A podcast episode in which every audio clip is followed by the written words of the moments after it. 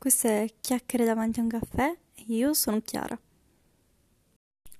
Per l'episodio di oggi ho scelto un tema abbastanza particolare.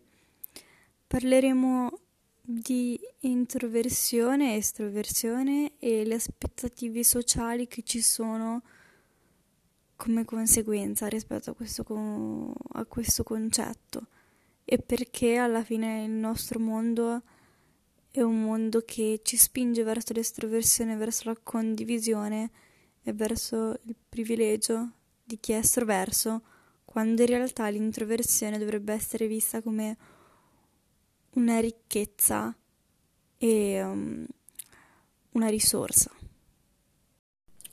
Facendo un passo indietro arriviamo alla definizione, io l'ho presa dal dizionario, dall'enciclopedia Treccani e arriviamo alla definizione di estroverso e introverso.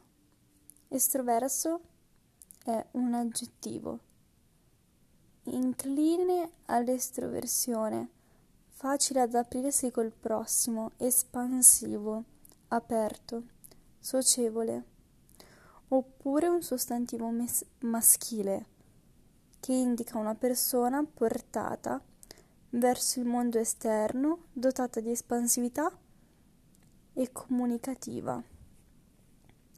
L'introversio è invece un atteggiamento, una persona che ha l'atteggiamento di regolare il proprio pensiero, il proprio comportamento dirigendo l'interesse prevalentemente verso la propria persona e il proprio mondo interiore, estraniandosi quindi dalla realtà esterna e dal contatto coi propri simili. Ragionando su queste due definizioni dell'enciclopedia Treccani, possiamo un po' farci un'idea di quella che è la definizione sociale, la definizione normo accettata. Di cosa significa essere estroverso e essere introverso? E quali tratti corrispondono a un profilo e quali tratti corrispondono all'altro, ma in realtà ci sono molte sfumature molte sfaccettature all'interno di queste due categorie, di questi due insieme. Ci sono vie di mezzo, ci sono comportamenti che magari ci fanno riconoscere in una determinata nicchia e altri che ci fanno riconoscere nell'altra. Una delle prime differenze che salta all'occhio ragionando su questi due concetti su queste due caratteristiche che distinguono la personalità di una persona introversa rispetto a quella di una persona estroversa e viceversa è che si hanno modi diversi di prendersi cura di se stessi, o meglio, si è ricaricati, si è energizzati da cose diverse. Una persona estroversa sarà incline a acquisire energia e ricaricarsi rispetto alla routine, rispetto agli impegni, rispetto allo stress, socializzando, uscendo, frequentando persone o comunque stando in atteggiamenti sociali. Mentre una persona introversa per ricaricarsi avrà bisogno di passare del tempo con se stesso, da solo. E questo non vuol dire che per forza egli non apprezzi il tempo sociale, il tempo passato con gli altri, ma semplicemente non è una cosa che ricarica le energie, che fa sentire meglio l'individuo. È una cosa che sì è piacevole, ma scarica energia. È comunque uno sforzo, un impegno che non permette di rilassarsi.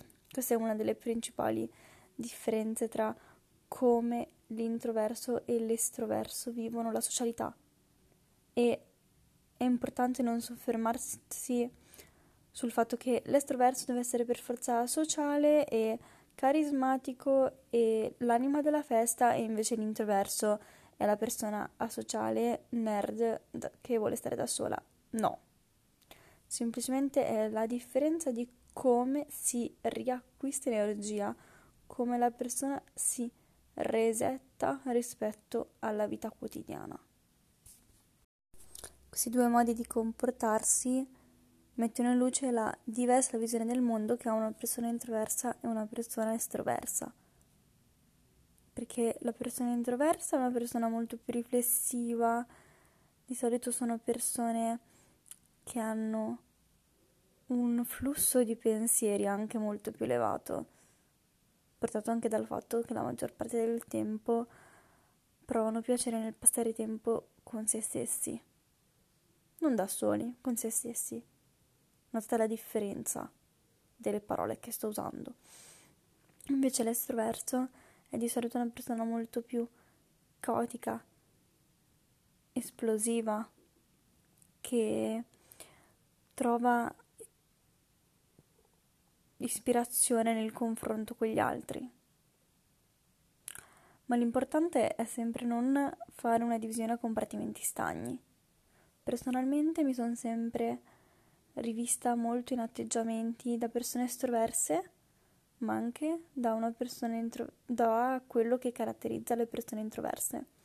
Io sono sempre stata una persona molto sociale, molto socievole, a cui piace parlare, sono una gran chiacchierona, parlo anche con Muri, non ho difficoltà a fare conversazione, mi piace stare in, dis- in contesti sociali, andare a feste, uscire, però allo stesso tempo non sono mai stata una di quelle persone che si ricarica utilizzando questi mezzi. E infatti ogni tanto ho bisogno di una pausa per stare solo con me stessa, per ricaricarmi, per resettarmi, per lasciare andare lo stress, lasciare andare tutto quello che è accaduto e metabolizzarlo. Ed è proprio qui che avviene, proprio qui che avviene la sovrapposizione tra queste due categorie che non sono così distinte come pensiamo. Ci sono molte sfaccettature che andremo ad approfondire. Ed appunto andando ad analizzare questa differenza che notiamo le cose più interessanti. C'è una via di mezzo che è l'ambiversione e sono circa i due terzi della popolazione. Dunque è qui che si conferma il fatto che non c'è bianco e nero, ma c'è una scala di grigi. E l'ambiverso appunto è quello che vi dicevo prima, cioè una persona che è caratterizzata da atteggiamenti di una e dell'altra categoria insieme. E questo si ricollega anche all'esempio mio personale che facevo prima. Sempre faticato a spiegare la mia personalità.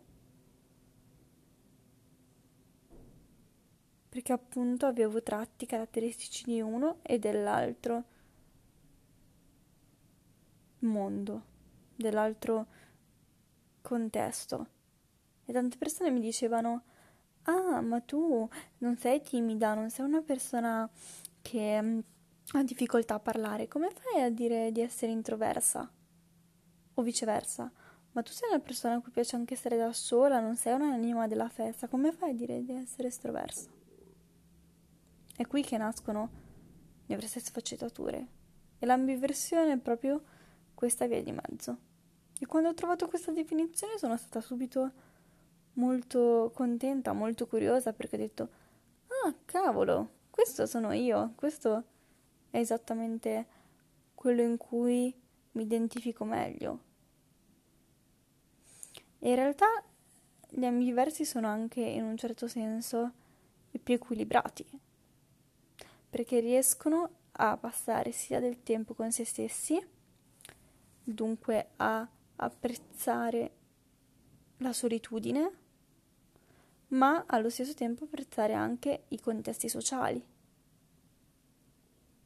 Non come un estroverso che apprezza solamente i contesti sociali e può diventare molto triste e molto ansioso se da solo e non come un introverso che diventa ansioso e diventa fuori luogo e sente pressioni se messo in contesti sociali. Io vi invito a fare questo esercizio, come al solito vi rimando alla pagina Instagram del podcast che ha appunto chiere davanti a un caffè e vi aspetto al prossimo episodio. Se non avete ancora ascoltato l'episodio precedente, è un episodio in cui parliamo di un argomento molto simile a questo e si ricollega, dunque vi invito ad andare a recuperarlo.